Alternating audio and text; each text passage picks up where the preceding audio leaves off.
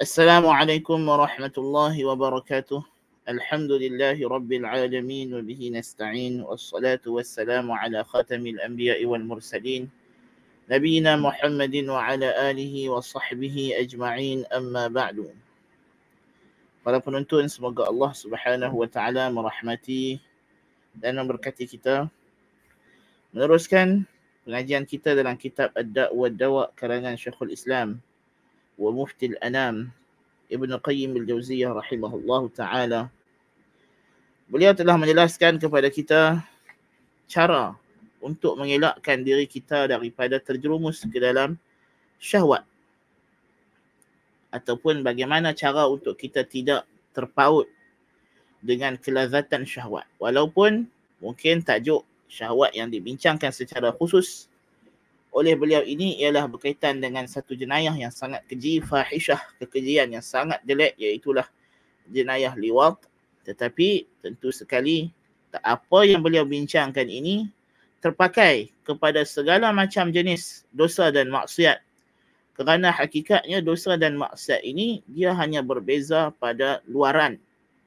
Tetapi berkongsi uh, uh, foundation atau tapak yang sama ya dosa dan maksiat ini dia datang daripada terbit daripada manba daripada tempat terbit yang sama walaupun yang keluar itu berwarna-warni pelbagai rasa pelbagai rupa tetapi ia keluar daripada kebun yang sama.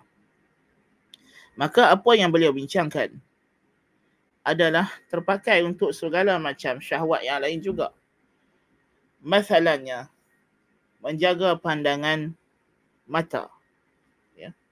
Memang kita banyak dapati bila orang bincang pasal pandangan mata ini, dosa yang sering dikaitkan dengan pandangan mata ialah dosa yang berkaitan dengan zina dan seksual. Tetapi Allah Subhanahu wa taala juga melarang kita menjengah pandangan mata kita kepada kekayaan yang Allah Taala beri kesenangan yang Allah beri kepada orang kafir. Sebagai misalnya kerana supaya kita tidak tertipu dengan dunia. Di antara punca hari ini umat Islam banyak menyeleweng dan sesat. Kenapa? Di antara puncanya ialah bila mereka menjengah dan terlalu teruja melihat apa yang ada pada orang kafir daripada kemajuan-kemajuan teknologi. Sehingga ha, penting tentang sehingga ni. Tengok teknologi tak salah. Tetapi apa tak salah dia? Sehingga sehingga melupakan akhirat. Sehingga mereka membuat satu kesimpulan kalau kita nak berjaya kita kena jadi macam depa. Tiru perangai depa tiru akhlak mereka. Itu Allah Taala larang. Puncanya daripada pandangan mata turun ke hati. Kerana dah terlalu seronok melihat kemewahan yang ada pada orang yang kaya orang Allah Taala larang kita tengok kekayaan orang lain. Di antara punca orang ambil rasuah jadi perompak, mencuri kerana dia suka menjengah melihat kesenangan hidup orang lain. Lalu dia buat perbandingan dengan dirinya. Lalu dia rasa kenapa dia tak dapat benda tersebut. Lama-lama timbul rasa iri hati, hasad. Lalu dia cuba mencari kekayaan ataupun harta tersebut dengan cara yang tidak dibenarkan, yang tidak diizinkan oleh syarak. Puncanya tidak menjaga pandangan pandangan mata. Allah musta'an. Jadi kita disuruh kawal pandangan mata kita ni tidak terlalu melihat kepada keindahan dunia. Kerana kalau mata kita selalu melihat keindahan dunia, mata hati kita akan rabun dengan keindahan akhirat. Ya.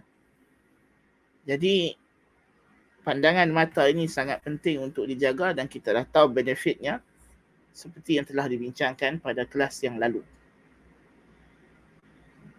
Itu dari sudut yang pertama menjaga mata. Dan yang kedua yang perlu dijaga ialah hati. Al-qalb, jiwa, dalaman. Seperti mana kita dah bincangkan.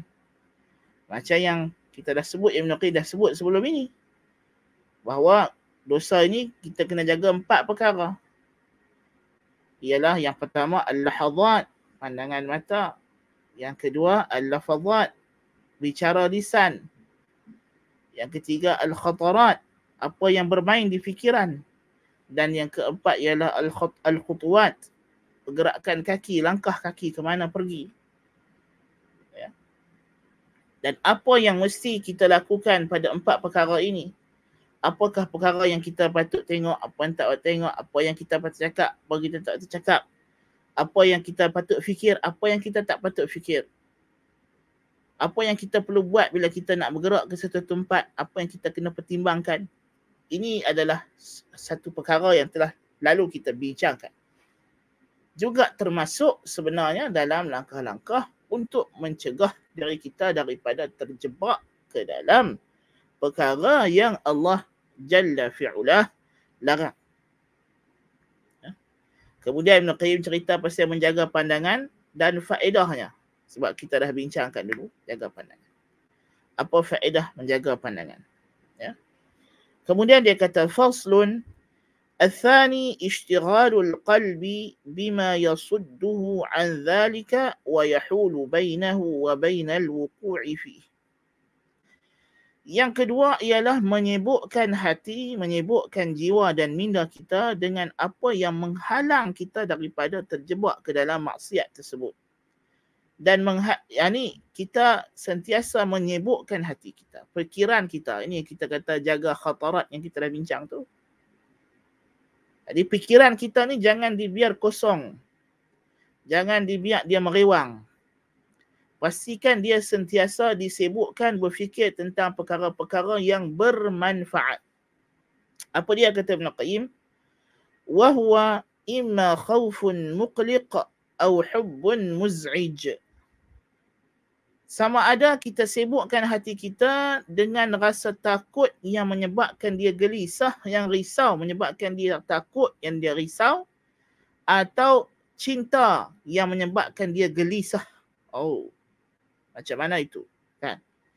Famata khalal qalbu min khawfin min khawfi ma fawatuhu adarru alaihi min husuli hadha al-mahbubi أو خوف ما حصوله أضر عليه من فوات هذا المحبوب أو محبة ما هو أنفع له وخير له من هذا المحبوب وفواته أضر عليه من فوات هذا المحبوب لم يجد بدا من عشق الصور. الله أكبر. مقيم كتاب jikalau jiwa kita ini kosong daripada rasa takut akan kehilangan benda yang jikalau kita terlepas lebih memudaratkan diri kita daripada kita buat perkara maksiat ini. So pertama kita sibukkan hati kita, minda kita, diri kita, jiwa kita dengan rasa takut terlepas perkara tersebut yang kalau kita terlepas lebih memudaratkan kita daripada aku dapat buat maksiat ini. Atau takut mendapat apa yang lebih memudaratkan daripada mendapat perkara yang dia suka ini. Yang takut kesan dosa. So dia antara dua. Sama ada takut kehilangan ganjaran di sisi Allah atau takut dapat balasan daripada azab Allah. Itu dari segi takut. Dari segi cinta ataupun rasa cinta, apa yang lebih bermanfaat dan lebih baik daripada melakukan maksiat ini. Dan rasa cinta yang kalau kita terlepas rasa tersebut, kecintaan yang kita tak dapat itu lebih buruk kesannya kepada kita daripada kita terlepas benda yang kita nak ini daripada maksiat. Yang ini rasa cinta kepada ganjaran Allah dan takut kehilangan cinta Allah Subhanahu wa taala. Kalau hati tidak ada dua perkara ini, cintakan Allah, takutkan Allah, maka tidak dapat tidak kata Ibn Al-Qayyim rahimahullah dia akan terjebak ke dalam angau. Ah, dia akan kena penyakit angau ini. Ah, jatuh cinta dengan gadis itu, jatuh cinta dengan pemuda ini. Oh, I sudah jadi fan dia, ah, fanatik dengan dia. Ah, bilik rubuh penuh sampai poster gambar artis tersebut. Ya, masalahnya artis lah kita kata. Kan? Ataupun awek dia ke, pakwa dia ke. Ya. Puncanya tidak lain tidak bukan kerana tidak ada dua perkara ni dalam hati atau kurang. Semakin kurang dua perkara ini, takutkan Allah, cintakan Allah, maka semakin kuranglah. Semakin bertambahlah rasa cintakan makhluk, takutkan makhluk. Ah, dan dia semakin mudah untuk terjebak ke dalam perkara-perkara maksiat. Hakikatnya itulah dia. Seperti mana ibadah dibina di atas rasa cinta kepada Allah dan takut akan azabnya, mengharap ganjaran Allah, maka demikian juga maksiat dibina di atas kekurangan tiga perkara ini. Sebab itu kita kata hati ini dalam hati ini amalan hati yang paling utama ialah cintakan Allah yang merupakan kemuncak dan tujuan kita melakukan segala apa yang kita buat daripada ketaatan kepada Allah dan kita tinggal segala larangannya. Tidak lain tidak bukan the main reason is cinta kita kepada Allah Subhanahu wa taala. Dan cinta ini melahirkan dua perkara yang beriringan dengannya. Takut dan harap. Kerana bila kita cintakan seseorang, kita takut kalau dia marah kepada kita. Dengan kita melakukan apa yang dia larang. Dan bila kita cintakan seseorang, kita akan mengharap daripadanya balasan cinta tersebut. Dengan cara kita melakukan apa yang dia suka. Tak? Jadi sebab itulah ibadah ini dibina di atas mahabbatullah. Dan mahabbatullah ialah ghayatu kullil ghayat. Cinta kepada Allah ialah kemuncak segala kemuncak. Tujuan matlamat segala matlamat. قل إن كنتم تحبون الله فاتبعوني يحببكم الله ويغفر لكم ذنوبكم Katakanlah olehmu wahai Rasulku kepada mereka, jika benar kamu cintakan Allah, ikutlah aku. Maka Allah akan cintakan kepada kamu dan ampunkan dosa kamu. Jadi, sebagaimana ibadah itu bertambah dengan bertambahnya perasaan ini dalam hati, dalam jiwa, maka demikian juga maksiat akan mudah dilakukan jikalau perkara ini berkurangan dalam jiwa kita. Ha. Jadi kata Ibn Qayyim rahimahullah, hati ini jikalau dia tidak ada rasa takut kehilangan perkara yang memudaratkan dia kalau tidak ada benda tersebut. Atau tidak ada rasa takut mendapat benda yang mudarat daripada tindakannya. Atau tidak ada rasa cinta benda yang lebih bermanfaat daripada apa yang dia kejar sekarang ini daripada dosa. Atau terlepas cinta yang lebih tinggi yang lebih memudaratkan dirinya jika dia tak dapat cinta tersebut maka dia akan terjebak, akan dicengkam, akan ditawan oleh ishq suar, oleh mabuk angau ini. Penyakit angau kepada makhluk ini. Nas'alullah al-afwa wal-afiyah. Wa syarhu hadha أن النفس لا تترك محبوبا إلا لمحبوب أعلى منه أو خشية مكروه حصوله أضر عليها من فوات هذا المحبوب وهذا يحتاج صاحبه إلى أمرين إن فقدا أو أحدهما لم ينتفع بنفسه Menjelaskan perkara ini kata Ibn Qayyim ialah jiwa ini tabiatnya dia tidak akan meninggalkan apa yang dia cintai melainkan untuk mendapat perkara yang dia lebih cintai. Satu orang dalam keadaan mengantuk sangat. Tapi dihidangkan kepadanya makanan yang sangat dia suka tapi dia dah mengantuk, mata tak nak buka. Apa yang dia akan pilih? Dia akan pilih tidur. Ada? Jadi kita kata orang yang dalam keadaan lapar, lapar. Kan? Tapi dia ada benda lain juga dia seronok nak buat. Kan? Kawan dia ajak pergi berjalan kan masalahnya. Tapi dia tengah lapar, perut duk keruk, keruk, keruk. Kan? Agak-agak dia akan buat yang mana? Dia akan tolak pelawaan kawan dia pergi berjalan, dia pergi makan. Jadi jiwa manusia tidak akan meninggalkan sesuatu yang dia suka melainkan untuk mendapatkan apa yang dia lebih suka. Itu satu. Atau dia takut keburukan yang diperolehinya lebih mudarat daripada kehilangan apa yang dia cintai. Ha. Ataupun dia tinggal benda yang dia cinta itu kerana dia takut dengan dia dap, dia buat apa yang dia suka itu dapat mudarat yang lebih. Ada orang suka makan kek manis-manis.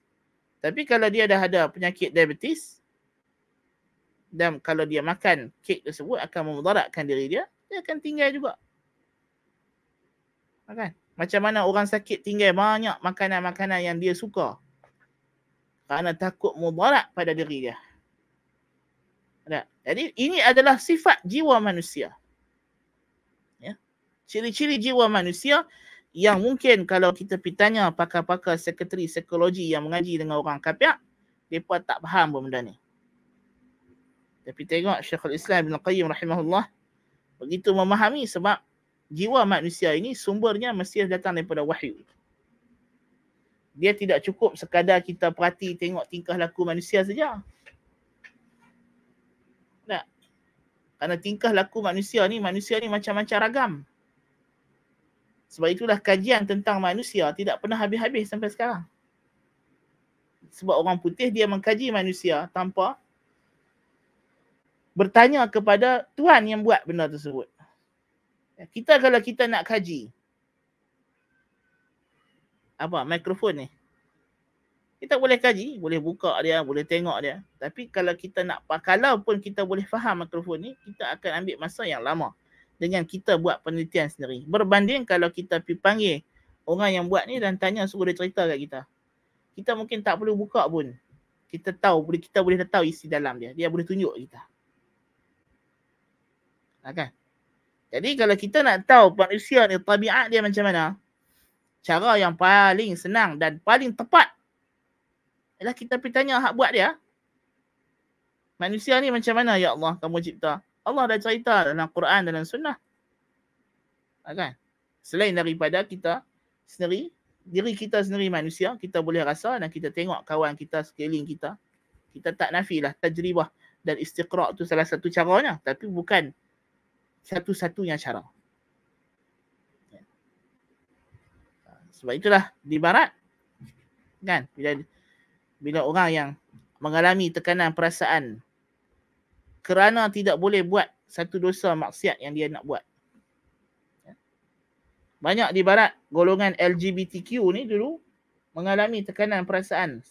Saya apa? Dia masa masyarakat barat tak boleh terima golongan ini dulu bila bila golongan LGBTQ ni tak diterima atau family dia tak boleh terima ada anak dia jadi gay atau lesbian atau apa jadi mereka ni mengalami tekanan perasaan, tekanan jiwa. Pasal mereka nak buat syahwat tu tapi mereka rasa malu, rasa sekian, rasa mudarat. Tapi orang barat, sekretari psikologis mereka, apa yang mereka buat kesimpulan, jadi kita kena normalisasikan benda ni supaya dia tak jadi masalah kepada golongan yang nak buat benda tersebut. Nas'alullah al-afiyah. Ha, jadi sebaliknya daripada dia counselling orang yang nak tukar jantina ataupun nak jadi gay itu, dia pergi counselling mak pak dia. Supaya mak pak tu boleh terima anak dia yang kononnya ada kelainan kecenderungan. Nasallallahu al-afiyah. So apa saja yang manusia cenderung, apa saja manusia suka daripada syahwat, depa bagi depa penyelesaiannya ialah kita benarkan. Sedangkan manusia, apa dia stres bila dia nak buat syahwat? Kenapa kita rasa stres bila kita nak buat dosa, kita teragak-agak. Dan bila kita dah buat dosa, kita rasa menyesal, rasa tertekan. Kenapa? Itulah dia an-nafsul lawamah yang Allah Ta'ala jadikan dalam diri kita sebab kita ada iman, kita ada fitrah. Sebab dosa perkara yang berlawanan dengan fitrah.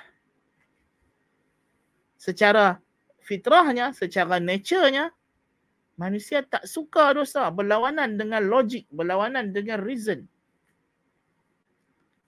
Dia hanya kelezatan sementara dan manusia diciptakan oleh Allah Ta'ala untuk diuji. Diuji dengan apa? Pertarungan di antara logiknya dengan syahwatnya. Pertarungan di antara imannya dengan syahwatnya. Pertarungan di antara fitrahnya dengan syahwatnya. Ya. Jadi manusia diuji dengan cara tersebut. Untuk mereka bertarung. Mereka mempertahankan seperti yang telah kita bincangkan pada awal kitab dulu dah cerita dah. Ibn Qayyim dah bawa dah cerita ni. Bahawa kita ni sebenarnya seperti berperang. Kan? Ah, jadi orang barat ni apa dia punya cara simple dia dia suruh kita mengalah kepada musuh kita. Mengalah kepada syaitan. Mengalah kepada syahwat. So dia anggap dengan cara tersebut akan menghilangkan stres, akan release stres. So bila kamu dah boleh terima bahawa apa yang kamu nak, yang kamu teringin nak buat ni sebenarnya tak salah. Atau dia benda normal, ha, maka ketika itu kamu akan rasa tenang.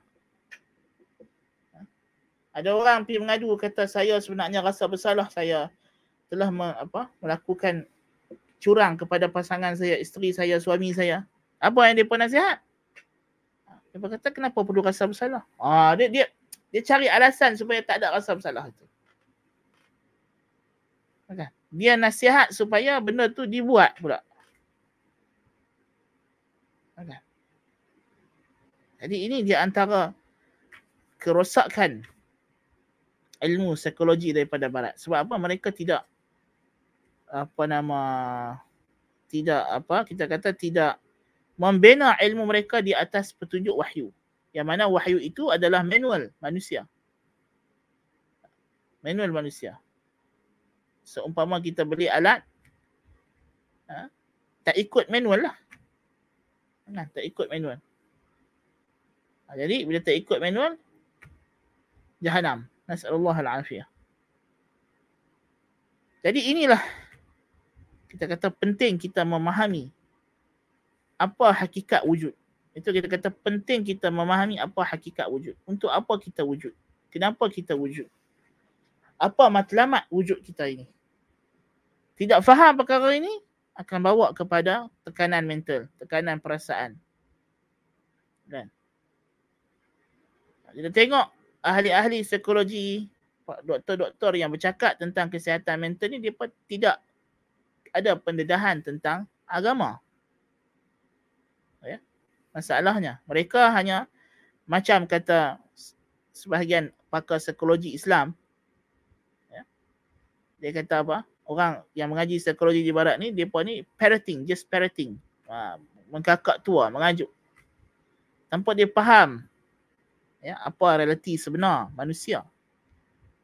Ya. Kalau dah kalau apa nama Quran pun tak faham Ha? Baca tak baca. Macam mana dia pun nak faham pasal manusia? Kan?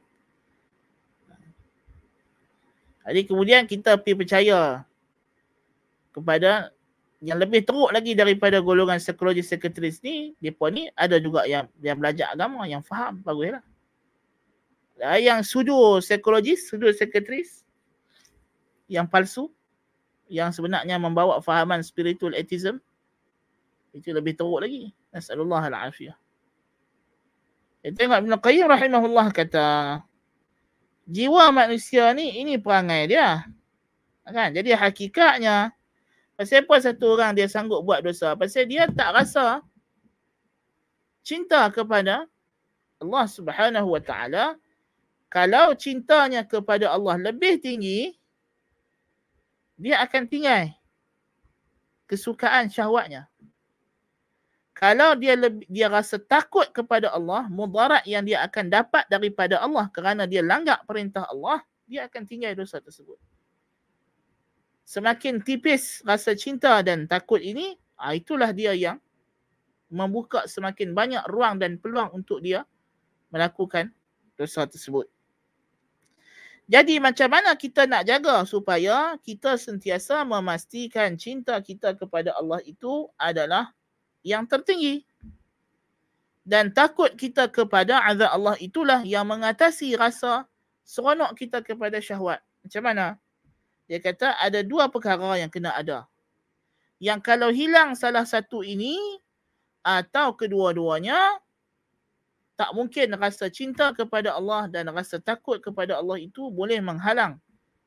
Dia akan jadi kurang, akan lemah. Dan dia tak mampu nak menghalang kita daripada terjebak ke dalam syahwat. Apa dia? Yang pertama, ahaduhuma basiratun sahihatun biha baina darajatil mahbubi wal makruh فيؤثر أعلى المحبوبين على أدناهما ويحتمل أدنى المكروهين ليخلصا من أعلاهما وهذا خاصة العقل ولا يعد عاقلا من كان بضد ذلك بل قد تكون bahaimu ahsanu halan minhu.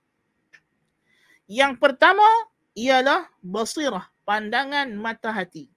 Yang mana hakikatnya ini adalah logik akal.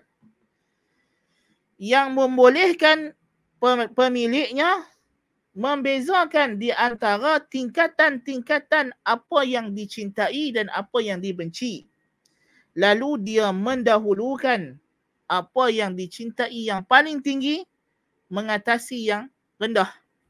Dan sanggup menanggung apa yang dia tak suka yang paling rendah demi mengelakkan apa yang dia tak suka yang paling teruk. Ya. Dan ini adalah sifat khusus akal, logik dan seseorang itu tidak dianggap berakal yakni di sisi syarak bagi sesiapa yang bersifat sebaliknya. Bahkan di sisi fitrah manusia. Orang berakal ni ialah orang yang boleh mendahulukan kebaikan yang paling utama berbanding kebaikan yang paling rendah. Dan inilah yang disebut sebagai orang bijaksana. Betul tak? Siapa yang kita anggap orang tu bijaksana? Sebab itulah kata para ulama ulama itu alim itu bukan orang yang kenal baik dan buruk. Bukan. Baik dan buruk ni semua orang kenal. Semua orang, majoriti manusia tahu ini baik ni buruk. Sebab dia fitrah. Tetapi alim itu ialah yang kenal manakah kebaikan yang paling baik untuk didahulukan, manakah keburukan yang paling buruk untuk ditinggalkan. Dan jika bertembung baik dan buruk, mana yang patut mana yang baik, mana yang buruk ketika itu. Kalau berlaku kesamaran. Inilah alim yang sebenar. Ya. Ketika istibah, ketika berlakunya kesamaran. Ketika inilah orang alim. Kalau kita nak tahu orang alim tu waktu macam inilah. Nabi kata al-halalu bayyinun wal haramu bayyinun wa bainahuma umurun mushtabihatun la ya'lamuhunna kathirun minan nas. Yang halal nyata jelas, yang haram jelas. Tapi di antara halal dan haram ini ada benda yang samar yang banyak manusia tak tahu. Yang tahu tu siapa? Ulama. Yang banyak tak tahu tu orang awam, dah mak. Okay. Sebab itulah kita disuruh merujuk kepada orang alim. Naam. Jadi dia kata kalau tidak ada yang ini, perangai yang pertama ni kita ada basirah yang sahihah, pandangan mata hati yang betul yang boleh membezakan mana yang patut diutamakan, mana yang patut mudarat yang patut kita tanggung demi mengelak mudarat yang lebih besar. Kalau tak ada benda macam ini, kita akan jadi lebih teruk daripada binatang. Nas'alullah al-afiyah. Ah, sebab itulah Allah Ta'ala kata, وَلَقَدْ ذَرَأْنَا لِجَهَنَّمَ كَثِيرًا مِنَ الْجِنَّ مِنَ الْجِنِّ وَالْإِنسِ. لَهُمْ قُلُوبٌ لَا يَفْقَهُونَ بِهَا وَلَهُمْ أَعْيُنٌ لَا يُبْصِرُونَ بِهَا وَلَهُمْ آذَانٌ لَا يَسْمَعُونَ بِهَا. أُولَئِكَ كَالْأَنْعَامِ بل هم أضل. ulaika humul ghafilun. Kami telah ciptakan untuk jahanam itu banyak jin dan manusia untuk masuk ke dalamnya. Sebab apa? Mereka diberikan akal tapi tak guna. Diberikan mata tapi tak guna. Diberikan telinga tapi tak guna. Mereka itu seperti haiwan ternakan bahkan lebih teruk mereka itulah orang yang lalai, yang leka, yang tidak menggunakan panca indera dan kurnia nikmat yang Tuhan bagi daripada fitrah dan akal yang sejahtera untuk berfikir dengan betul. Dan seperti yang telah dibahaskan dulu di, di awal atau pertengahan kitab, punca di antara orang buat dosa ni adalah bila dia tak mempunyai pertimbangan yang waras. Tidak ada orang buat dosa sebab itulah Allah Taala sifatkan orang yang buat dosa sebagai jahil. Siapa pun yang buat dosa dia adalah jahil. Ketika dia buat dosa dia adalah jahil. Sebab tu Nabi kata la yu'minu la yazni zani hina yazni wa huwa mu'min. Tidak berzina orang yang berzina dalam keadaan dia tengah beriman. Wala yashrabul khamra hina yashrabuha wa huwa mu'min tak minum arak orang yang minum arak. Ketika dia minum dia tengah beriman. Kerana iman imanlah yang memberikan kita logik. Imanlah yang memberikan kita akal yang waras. Tanpa iman tidak ada kewarasan. Tidak ada faedah kebijaksanaan. Ya? Kita tengok orang kafir pandai macam-macam benda dalam dunia tapi bila tidak ada iman, nas'alullah al-afa wal-afiyah. Mereka menggunakan kepandaian mereka, teknologi yang mereka buat itu untuk kemusnahan, untuk kerosakan, untuk Allahul Musta'an. Keruntuhan moral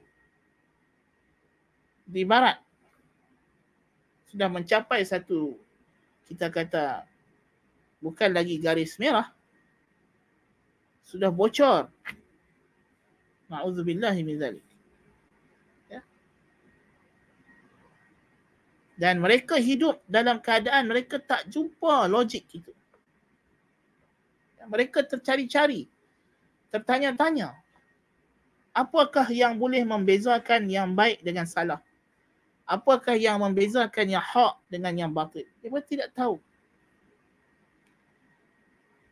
Ada yang menjadikan dan tidak lari. Macam-macam falsafah yang mereka buat semuanya berbalik kepada berlegar kepada kepentingan dunia.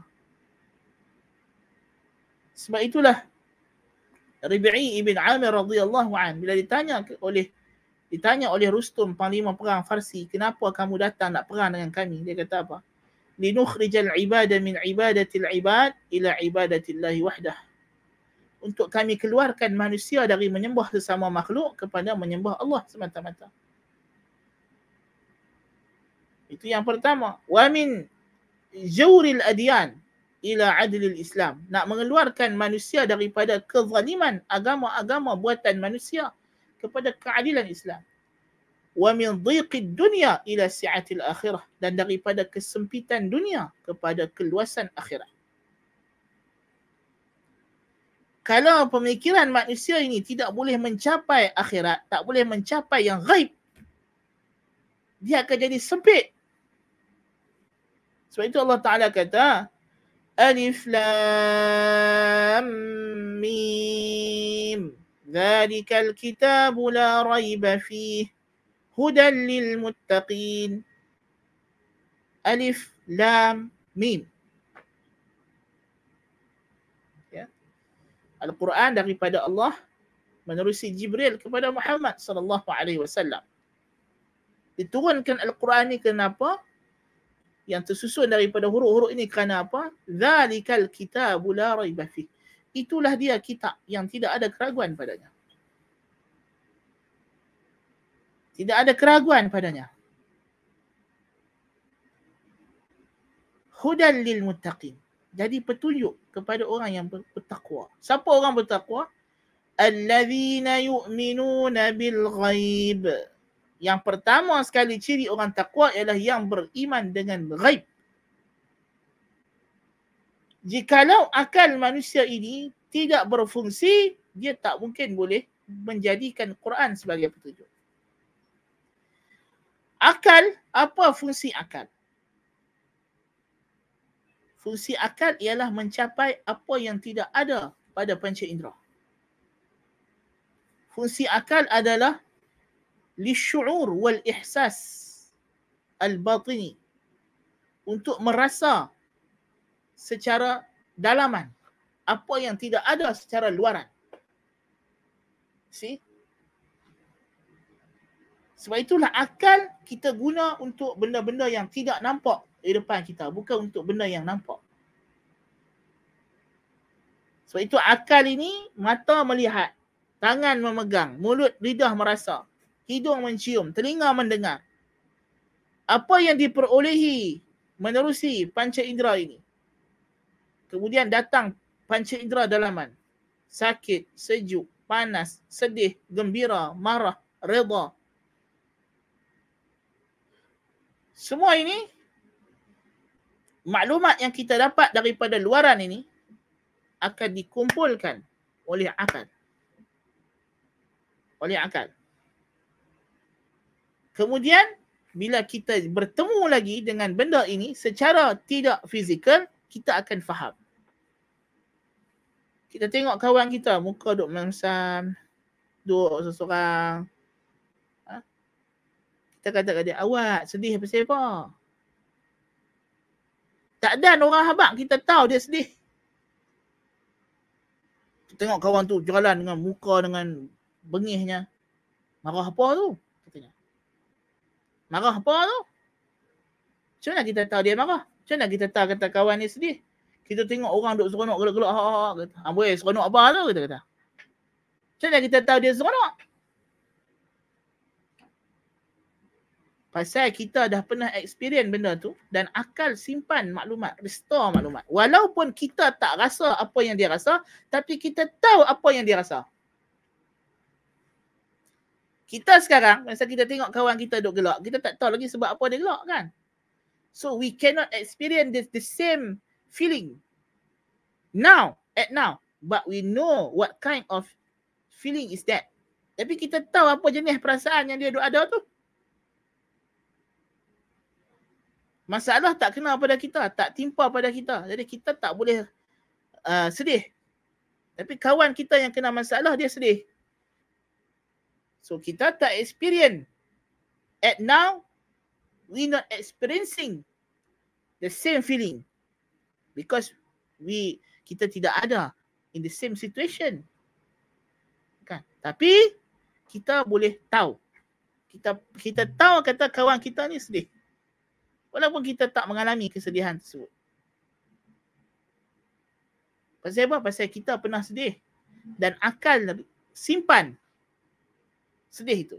So walaupun ketika itu sedih tidak hadir dalam diri kita, tapi kita tahu sedih. See? Kita pernah tengok mikrofon.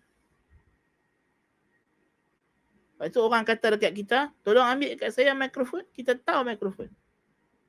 Mana kita tahu? Sebab sekarang mikrofon tak ada depan kita dan kawan tu suruh pergi ambil dekat tempat yang kita belum tengok lagi mikrofon tu. Pasal kita dah tahu mikrofon tu. Akal simpan. Nak akal simpan. Kita boleh rancang nak masak apa. Esok, lusa, tulat. Semua tu gaib. Semua tu gaib. Ya. Apa yang kita nak makan saat lagi, kita rancang esok nak buat apa, minggu depan nak pergi mana. Itu semua gaib. Itulah fungsi akal. Orang yang tak boleh buat benda tersebut, mana dia tak tak berakal. Tengok macam binatang. Apa yang ada depan mata dia, dia balun. Dia bukan kira. Tak, ada kucing kita. Kita buah friskies. Masa rasa-rasa, hmm, dia kata saya nak tu. Blackwood. Dia kata. Oi, tak ada. Kan? Apa membujur lalu melintang patah. Apa ada semua dia rembat. Dia tak kira ni ikan orang ke, ikan rumah sebelah ke. Kan? Lembu nampak daun, nampak pokok, dia tak kira kebun orang ke, kebun tuan dia ke. Kan? Dia randuk. Semua dia randuk. Dia tak ada fikir. Kalau dia masuk kebun ini, mungkin ada mudarat, mungkin ada perangkap, mungkin dia akan ditembak dan sebagainya. Dia tak ada fikir semua tu. Kan? Jadi orang yang buat dosa dan maksiat lebih teruk daripada lembu tadi tu. Sebab lembu dia memang tak diberi kemampuan akal itu oleh Allah Ta'ala. Dia hanya ada gharizah sahaja. Dia hanya ada insting untuk hidup saja. Tapi dia tidak ada kemahiran untuk berfikir dan mencapai apa yang di luar daripada panca indera dia. Subhanallah. Tapi manusia ah manusia Tuhan dah bagi tapi tak guna.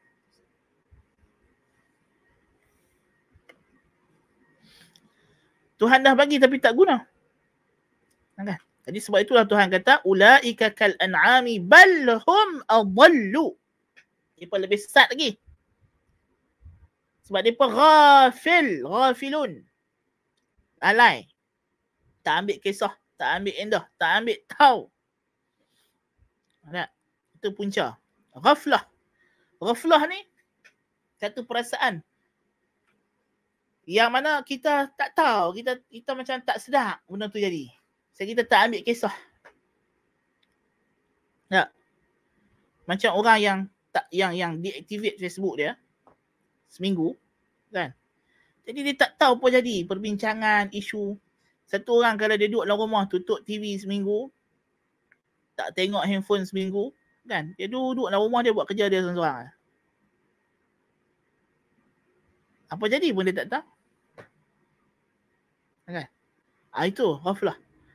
Bukan sebab dia tak boleh tahu tapi dia tak gunakan apa yang dia ada untuk ambil tahu. Nak. Ah.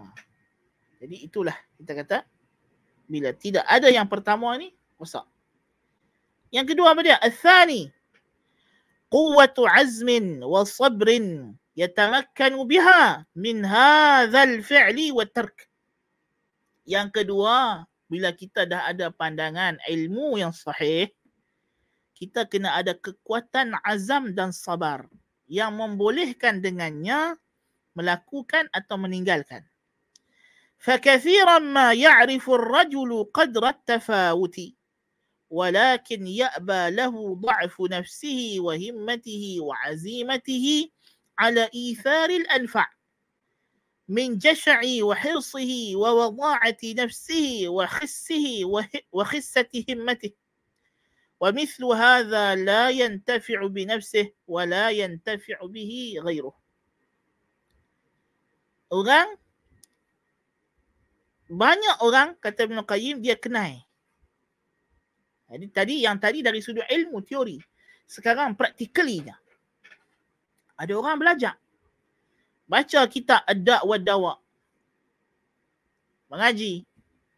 Tetapi kalau dia kurang yang kedua ni, dia tak boleh beramal dengan ilmu dia tadi. Apa dia?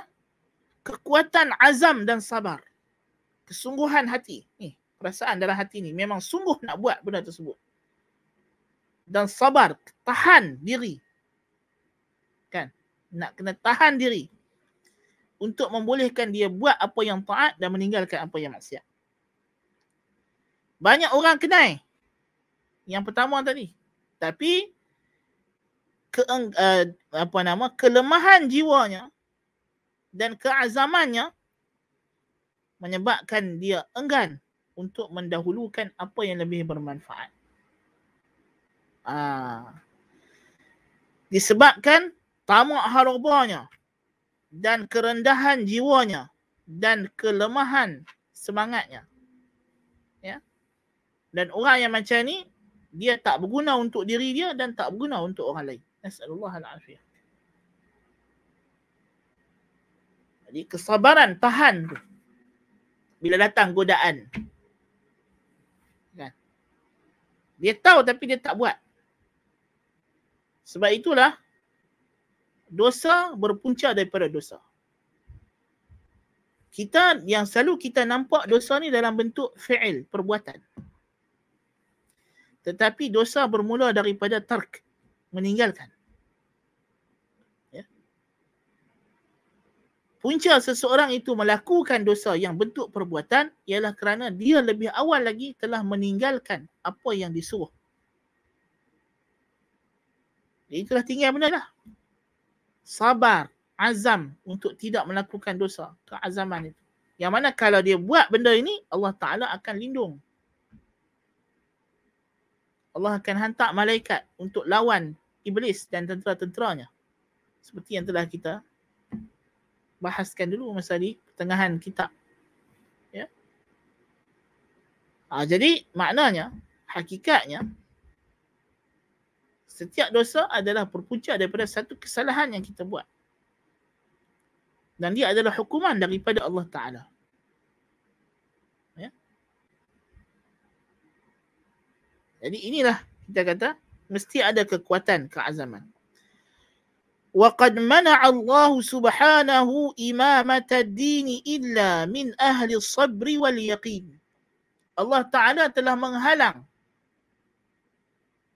kepimpinan agama seseorang yang dijadikan contoh teladan dalam agama dalam beriman kepada Allah melainkan kepada ahli sabar dan yakin mereka yang sabar dan yakin faqala ta'ala wa biqawlihi yahtadil muhtadun firman Allah Ta'ala dan dengan firman Allah lah orang yang mencari bimbingan akan terbimbing وجعلنا منهم أئمة يهدون بأمرنا لما صبروا وكانوا بآياتنا يوقنون dan kami jadikan daripada kalangan mereka Bani Israel itu pimpinan-pimpinan dalam agama kami yang membimbing yang mereka itu membimbing dengan perintah kami apabila mereka sabar dan mereka itu yakin dengan ayat-ayat kami kalau siapa yang baca kitab Ibn Qayyim rahimahullah, isu sabar dan yakin ni dan masalah imamah fid din ni dah jadi trademark dalam kitab-kitab dia yang berbentuk tazkiyah.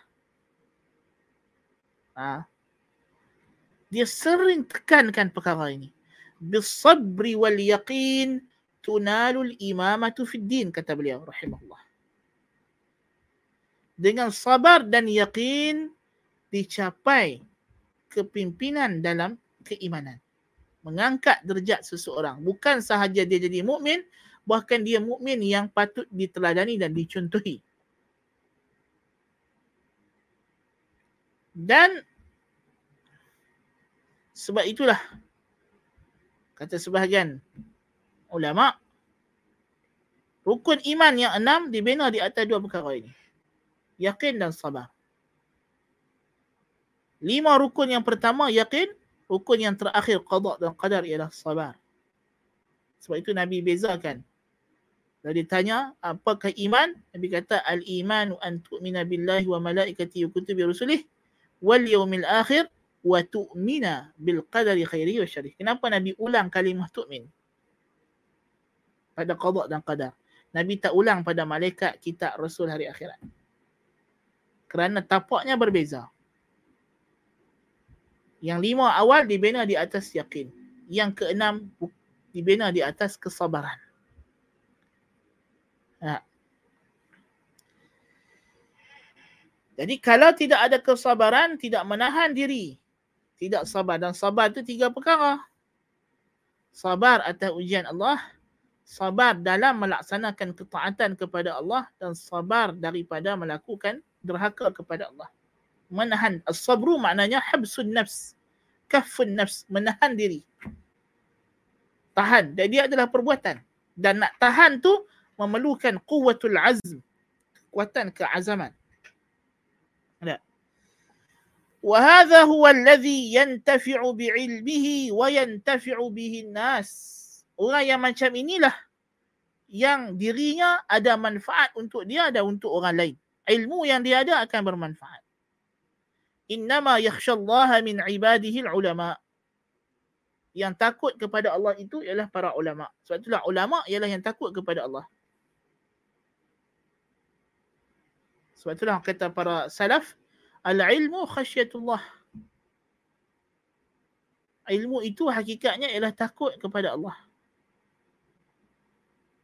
Orang yang berilmu, yang kenal Allah, sekenal-kenalnya dia akan gerun dan takut kepada Allah di samping rasa cinta kepada Allah. Semakin tinggi cintanya kepada Allah, semakin takut dia kepada Allah. Adalah satu pembohongan yang terang-terang. Bohong hidup-hidup kalau satu orang kata dia cinta Allah tapi dia tak takut langsung dengan azab Allah, tak mengharap ganjaran Allah. Ini adalah pembohongan yang terang-terang. Kerana takut kepada Allah dan mengharap ganjaran Allah adalah bukti cinta kepada Allah. Dan dia adalah dua tapak yang berdiri di atasnya mahabbatullah. Naam. ومن الناس من ينتفع بعلمه في نفسه ولا ينتفع به غيره فالأول يمشي في نوره ويمشي الناس في نوره والثاني قد طفئ نوره فهو يمشي في الظلمات ومن تبعه في ظلمته والثالث يمشي في نوره وحده. kata Ibn Qayyim dan lawannya dan dalam kalangan manusia dan orang yang lawan daripada sifat ini wa la yantafi'u bi ilmi wa la yantafi'u bi ghairu dia tidak boleh bermanfaat dengan ilmunya dan orang lain pun tak boleh nak ambil dia contoh teladan. Dan ada di kalangan manusia itu orang yang ilmunya bermanfaat untuk dirinya tapi orang lain tak boleh nak ambil contoh pada dia. Orang yang pertama berjalan dalam cahaya dan manusia berjalan mengikut cahayanya. Orang yang cukup ciri-ciri dua perkara ni. Basirah sahihah dan quwwatu azmin wa sabrin cukup padanya yakin dan sabar. Orang yang ada yakin dan sabar ya, maka cahayanya cukup terang sehingga bukan sahaja boleh membimbing dia untuk berjalan orang lain boleh ikut follow cahaya dia. Wa thani qad tafi'a nuruh fahuwa yamshi fi dhulumat Adapun orang yang jenis kedua yang tak ada langsung sabar dan yakin, maka dia berjalan dalam gelap. Dan siapa ikut dia akan ikut dia pergi gelap juga. Wathalith yamshi fi nurihi wahdah. Dan ada orang yang ketiga yang yakin dan sabar dia ada tapi tak cukup banyak. Cukup-cukup makan untuk diri dia. Jadi orang tak boleh ikut cahaya dia. Bila dia berjalan, cahaya lepas dia pergi, cahaya tu hilang. Orang tak nampak dah. Ha, ni Maksudnya orang yang pada diri dia adalah iman dia boleh kawal tapi nak mengajak orang lain tak boleh. Tak mencapai sebab dia pun kadang-kadang tersilap juga, ter, ter apa? tersadung juga. Ada pun orang yang dah cukup sempurna uh, sabar dan yakin semakin dia menyempurnakan sabar dan yakin maka cahayanya cukup terang sehingga orang lain boleh tumpang cahaya dia. Subhanallah. Inilah Rasulullah sallallahu alaihi wasallam, sahabah, tabi'in dan tabi' tabi'in. Para ulama as-salaf radhiyallahu taala alaihim. A'immah, imam-imam Islam yang besar yang muktabar. Hakikatnya inilah mereka. Mereka telah menyempurnakan yakin dan sabar. Kita tengok a'immatul al-a'immatul arba'ah. Empat-empat imam yang diteladani, yang mazhab mereka diikuti. Allah Ta'ala uji mereka dalam hidup mereka dengan dua perkara. Yakin dan sabar. Kesemua empat-empat imam mazhab yang empat diuji dalam hidup mereka dengan yakin dan sabar. Kesemua mereka, keempat-empat mereka berhadapan dengan kezaliman penguasa. Abu Hanifah mati dalam penjara. Imam Malik disebat sampai lekang bau. Imam Syafi'i diheret dengan rantai besi daripada Yaman berjalan kaki sampai ke Baghdad. Imam Imam Ahmad bin Hanbal usah lagi dia cerita dah semua orang tahu cerita dia. Subhanallah. Ya. Dan apabila mereka menyempurnakan makam sabar dan yakin ini, Allah Ta'ala berikan mereka imamah fid din. Syekhul Islam Ibn Taymiyah rahimahullah ta'ala. Apa yang tidak kenal dalam hidup dia daripada ujian macam-macam orang buat dekat dia. Tapi dengan sabar dan yakin, Allah Ta'ala angkat kedudukan dia. Subhanallah. Eh? Inilah maksud sabar dan yakin itu. Naam.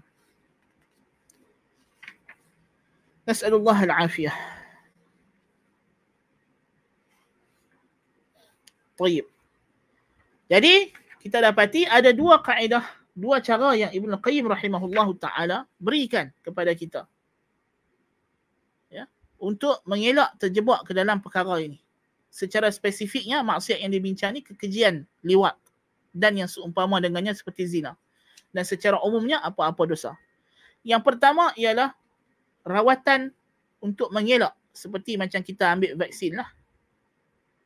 Kita buat penjarakan sosial penjarakan fizikal apa semua ni pakai mask. Ini kita panggil rawatan untuk kita mengelak daripada terkena. Mengelak daripada terkena itu ada dua perkara. Yang pertama menjaga mata, pandangan. Yang kedua menjaga hati. Ha, menjaga mata, dia dah sebut dulu.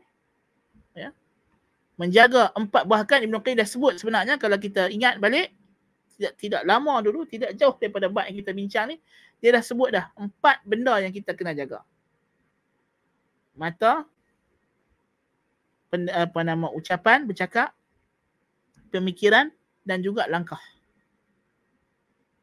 Dan yang paling utama sekali daripada empat perkara ni ialah menjaga mata. Dan dia sebutkan di sini sepuluh faedah menjaga mata. So langkah pertama kita kena kawal anggota luaran kita. Dan empat uh, anggota luaran itu ialah mata kita, kita punya lisan kita, pergerakan kita, ke mana kita nak pergi. Dan satu anggota dalaman yang kita kena jaga. Apa dia? Pemikiran kita, jiwa kita, kalbun kita. Ini juga kena jaga. So kalau terpelihara empat perkara ini, itulah yang akan menjaga kita. Dan nak menjaga kalbun itu, selain daripada itu, kita kena ada apa yang disebut sebagai basirah sahihah. Ya? Dan juga kuwatu azmin wa sabrin. Pandangan mata hati yang sahih dan kekuatan keazaman dan sabar. Mesti kena tahan diri daripada perkara-perkara yang uh, kita kata apa?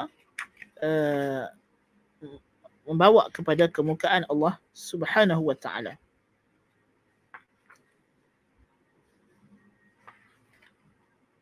Naam. Ada soalan? Ada soalan? Baik.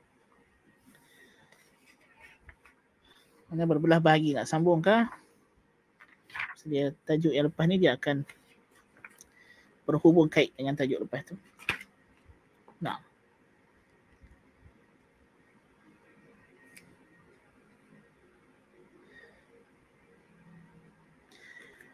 Kemudian kata Ibn Qayyim rahimahullahu ta'ala, kita dah skip masa lagi setengah jam ni. Iza arafta hadhihi al-muqaddimah. Ha, kalau kamu dah tahu muqaddimah yang kita sebut kali ini, فلا يمكن أن يجتمع في القلب حب المحبوب الأعلى وعشق الصور أبدا. Kalau kita dah tahu muqaddimah ni apa tadi? Iaitulah orang yang buat dosa. Puncanya adalah kerana dia. Apa dia? Kurang cinta. Lack of love. Kepada Allah subhanahu wa ta'ala. Dan lack of fear. Kurang takut kepada Allah ta'ala. Itu puncanya. Maka kalau kamu dah faham perkara itu, maka tak mungkin berhimpun dalam jiwa seseorang itu cinta yang tertinggi dengan angau kepada maksiat ini. Tak mungkin. Jikalau dalam hatinya ada cinta teragung kepada Allah Ta'ala, kalau cintanya agung tinggi kepada Allah, tak mungkin hatinya akan dile- akan melekat pada hatinya, pada jiwanya, angau. Angau kepada makhluk ini. Tidak mungkin. Ya.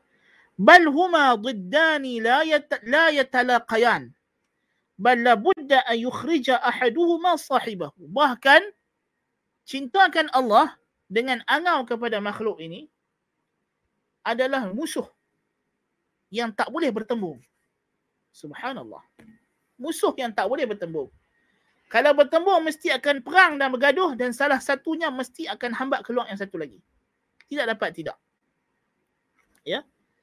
فمن كانت قوة حبه كلها للمحبوب الأعلى الذي محبة ما سواه باطلة وعذاب على صاحبها صرفه ذلك عن محبة ما سواه Barang siapa yang cinta, kekuatan cintanya adalah untuk kekasih teragung Allah Azza wa Jalla yang mana mencintai selainnya adalah batil dan azab pada pelakunya perkara itu akan mengalihkannya daripada mencintai selain Allah Taala. Wa in ahabbahu lam yuhibbahu illa li ajlih wa lakaunihi wasilatan lahu ila mahabbatih, aw qati'an lahu amma yudaddu mahabbatahu wa yunqidha. Kalaupun dia cinta selain Allah, ada makhluk-makhluk yang dia cinta, dia tidak akan cinta melainkan kerana Allah. Atau kerana benda yang dia cinta itu boleh menyampaikan dia kepada cinta kepada Allah. Seperti kita cinta Rasul, cinta Anbiya, cinta sahabat, cinta tabi'in, cinta para ulama, para awliya. Kerana Allah Ta'ala cinta mereka kita bukan cinta mereka kerana mereka tapi kerana mereka dicintai oleh Allah. Ya. Kalau wali, nabi apa semua ini dicintai kerana diri mereka sendiri bukan kerana Allah akan bawa kepada malapetaka yang sangat dahsyat. Apa dia malapetaka tersebut? Syirik. Seperti yang akan dia akan bahas nanti insya-Allah.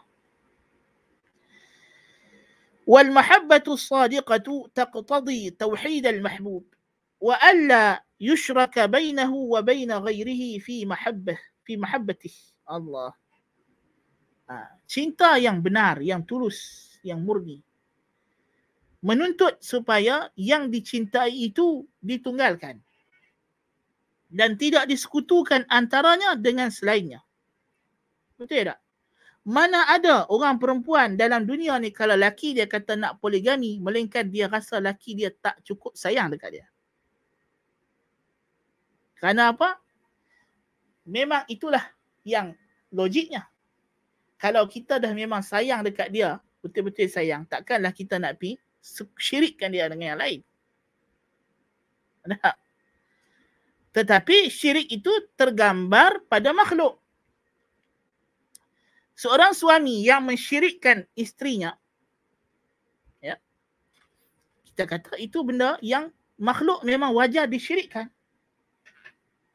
kerana makhluk tidak perfect kok mana pun tak perfect eh, orang perempuan dia suka tanya soalan yang salah bila laki dia poligami dia kata apa salah saya laki dia tak jawab pasal apa laki dia tak jawab dia ingat laki dia tak ada alasan bukan Pasal kalau lelaki dia nak jawab apa salah saya, sampai sudah tak habis kan.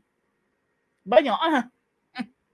Apa kurangnya saya? Dia tanya, apa kurangnya saya? Allah, kalau nak jawab apa kurangnya awak, sampai kiamat tak sudah ha? Jangan tanya, jangan habak. Sebab itu akan merosakkan.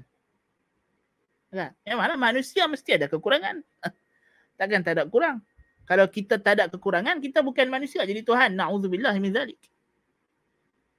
Jadi manusia ni kok mana pun makhluk ni, makhluk ni apa pun benda yang kita cinta daripada makhluk kita tak mungkin boleh cinta dia sepenuh jiwa raga kita.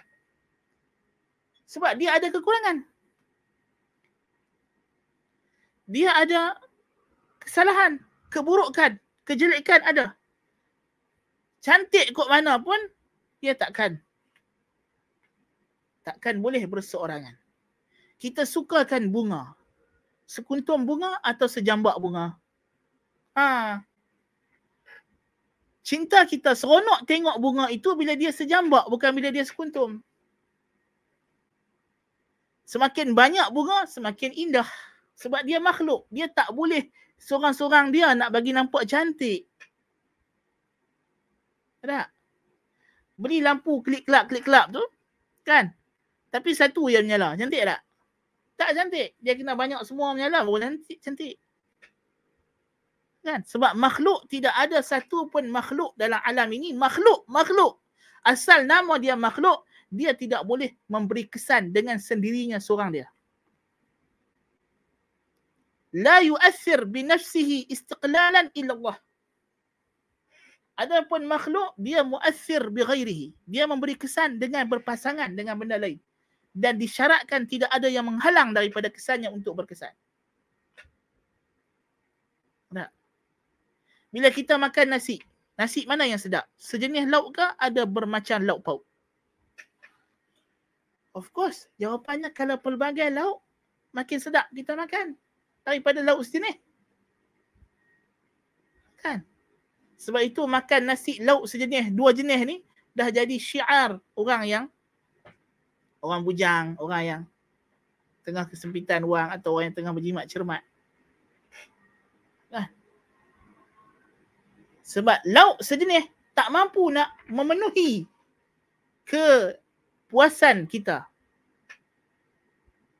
Tak? Pasal sedap macam mana pun lauk itu, dia still kena ada pasangan dia yang lain. Subhanallah.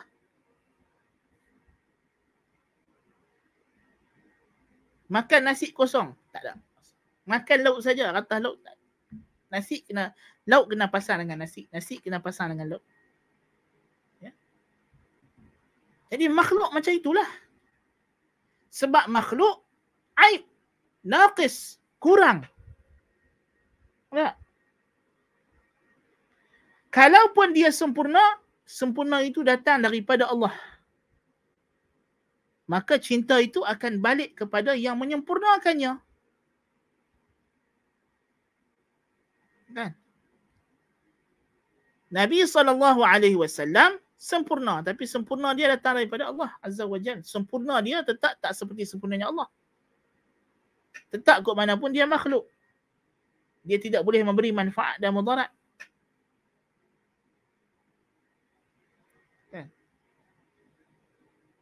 Yang boleh menjaga kita, yang boleh memberi manfaat, yang mengelakkan mudarat daripada kita, tetap hanya Allah Ta'ala sahaja.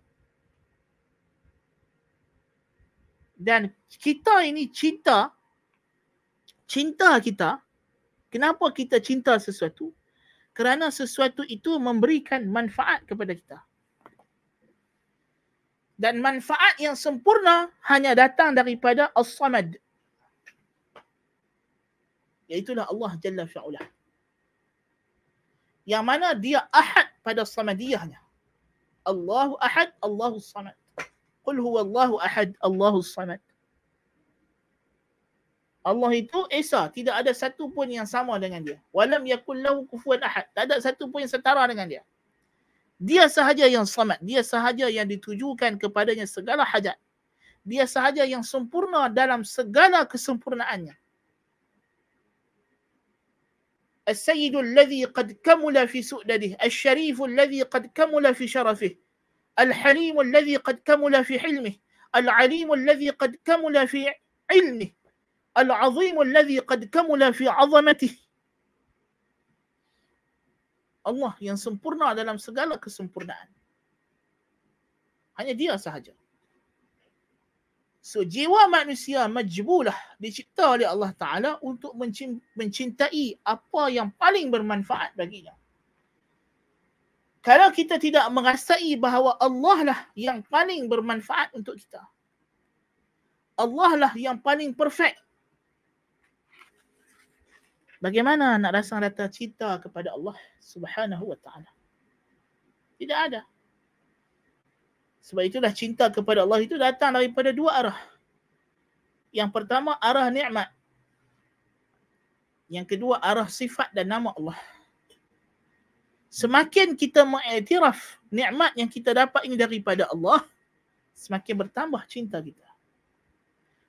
Bikum min ni'matin fa min Allah. Apa saja nikmat yang kamu dapat daripada Allah. Semakin kita mengiktiraf nikmat itu daripada Allah, maka semakin cinta kita kepada Allah. Sebab itulah Allah Ta'ala hukum syirik. Perkataan yang kita rasa ringan pada lidah. Tak ada salah pun kita nampak pada awalnya. Tetapi disebabkan perkataan itu mengandungi makna menyandarkan nikmat kepada selain Allah, perkataan itu dijadikan syirik oleh syarak. Seperti bila kita mendapat nikmat. Ha? Contoh perkataan syirik yang ulama salah sebut apa dia? Laula kulaibatu hadhihi la atana lusus. Kalau tidak kerana anjing ni menyalak. Tentulah penyuri dah masuk rumah kami. Walaupun hakikatnya dari segi realitinya betul lah. Tidak menafikan sebab dan musabab. Tetapi situasi mendapat nikmat syarak nak kita hanya memandang kepada mun'im. Kepada pengurnia nikmat. Bukan kepada sebab. Bukan kepada sebab. Kita bila dapat gaji, orang bagi duit kita, kita tak pandang mesin ATM. Yang kita pandang orang yang bagi gaji hakikatnya yang bagi gaji tu pun macam mesin ATM saja. Yang betul-betul bagi rezeki ialah Allah Subhanahu wa taala. Al-Mun'im al-Haqiqi. Sebab itulah syarak dia ialah bila kita dapat nikmat yang dia nak kita pandang ialah Al-Mun'im al-Haqiqi, al-Musdi lin-ni'mah. Kalau kita dah keluar daripada fasa pandemik masuk endemik, lega dah penyakit COVID-19 ini. Yang dikehendaki daripada kita oleh syarak ialah kita kena lupakan semua sebab yang kita buat. Dan yang kita kena pandang, yang kita kena ingat ialah hanya Al-Mun'im Al-Haqiqi Allah Ta'ala. Itu maksud yang dikehendaki oleh syarak. Bukan kita mengatakan sebab tidak ada peranan, bahkan memang ada peranan, tapi sebab ni semua adalah dibuat oleh Allah Subhanahu Wa Taala. Seperti mana kita tidak puji donat yang sedap, kita puji orang yang buat donat. Kita tak puji nasi lauk yang sedap, kita puji tukang masaknya. Walaupun hakikatnya, walaupun hakikatnya rasa itu bukan dibuat oleh tukang masak, rasa tu memang ada pada makanan tu sendiri pada gula, garamnya, apa semua ajinomotonya.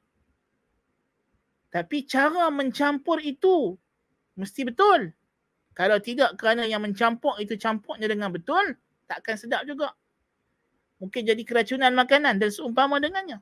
Walillahil mathalul a'la. Bagi Allah perumpamaan lebih tinggi. Segala sebab yang ada pada makhluk ini kemampuan kudrah yang ada pada makhluk ni dia yang cipta, dia yang bagi. Dia yang bagi, dia yang cipta pada kita kemampuan yang ada pada kita. Lebih daripada tukang masak. Tukang masak tak cipta rasa yang ada pada ajinomoto. Tukang masak tak cipta rasa pedas yang ada pada cili, rasa masin yang ada pada garam, manis yang ada pada gula. Dia hanya campur saja. Kita puji dia sebab kepandaian dia mencampur dan menggaul dan memasak. Ya? Kita tak puji garam, gula, ajinomoto. Nah. Apatah lagi Allah Azza fi'ulah. Dia yang cipta rasa manis pada gula, masin pada garam, enak pada ajinomoto, pedas pada cili. Dia yang cipta kepandaian tukang masak itu menggaul, mencampur. Apakah dia tidak berhak untuk dicintai sepenuhnya dan disyukuri sepenuhnya? Ya. Kita puji orang yang buat vaksin, orang yang uh, minister the vaksin, orang yang uh, conduct the process. Hakikatnya vaksin tu juga ada peranan pada dirinya kerana dia yang ada kesannya. Doktor, nurse, apa pun ni tukang cucuk kita aja. Tolong bubuh pasal vaksin tak boleh masuk sendiri. Kan? Tapi depa tak depa tak bagi kekuatan vaksin tersebut mereka tak menciptakan antibody yang dalam badan kita ni yang menyebabkan badan kita ni berfungsi menghasilkan antibody bila vaksin tu masuk. Bukan depa yang cipta. Allah Azza wa Jalla yang cipta. Immunity badan kita ni Tuhan yang cipta Allah Ta'ala. Dia yang cipta sebab. Dia yang cipta segala-galanya. Kepandaian yang ada pada jururawat, kepandaian yang ada pada doktor, kepandaian yang ada pada menteri. Itu semua ciptaan Allah Ta'ala. Creation of God. Action of God.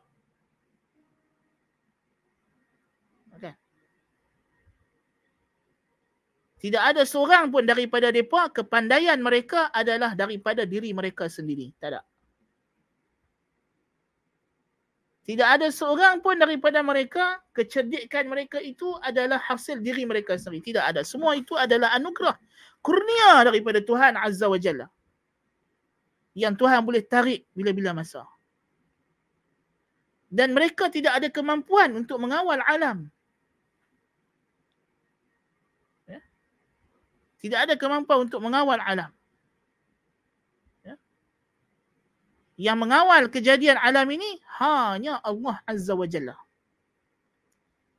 Jadi sepatutnya cinta kita hanya tertumpu kepada Allah Subhanahu wa taala. Kita kena sedar bahawa segala nikmat wa ma bikum min ni'matin fa min Allah. Okay. Itu cara yang pertama kalau kita nak cinta kepada Allah. Yang kedua, kita kena menghayati kesempurnaan Tuhan. Keindahan Tuhan. Keagungan Tuhan. Kerana diri manusia ini telah dicipta oleh Allah Ta'ala untuk cinta dan suka apa yang cantik, apa yang indah.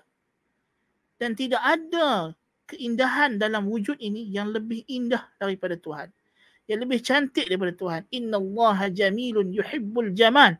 Allah cantik, suka yang cantik.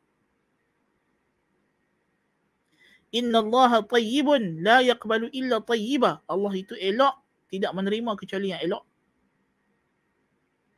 Dia yang maha elok, maha cantik, maha indah. Walillahil asma'ul husna.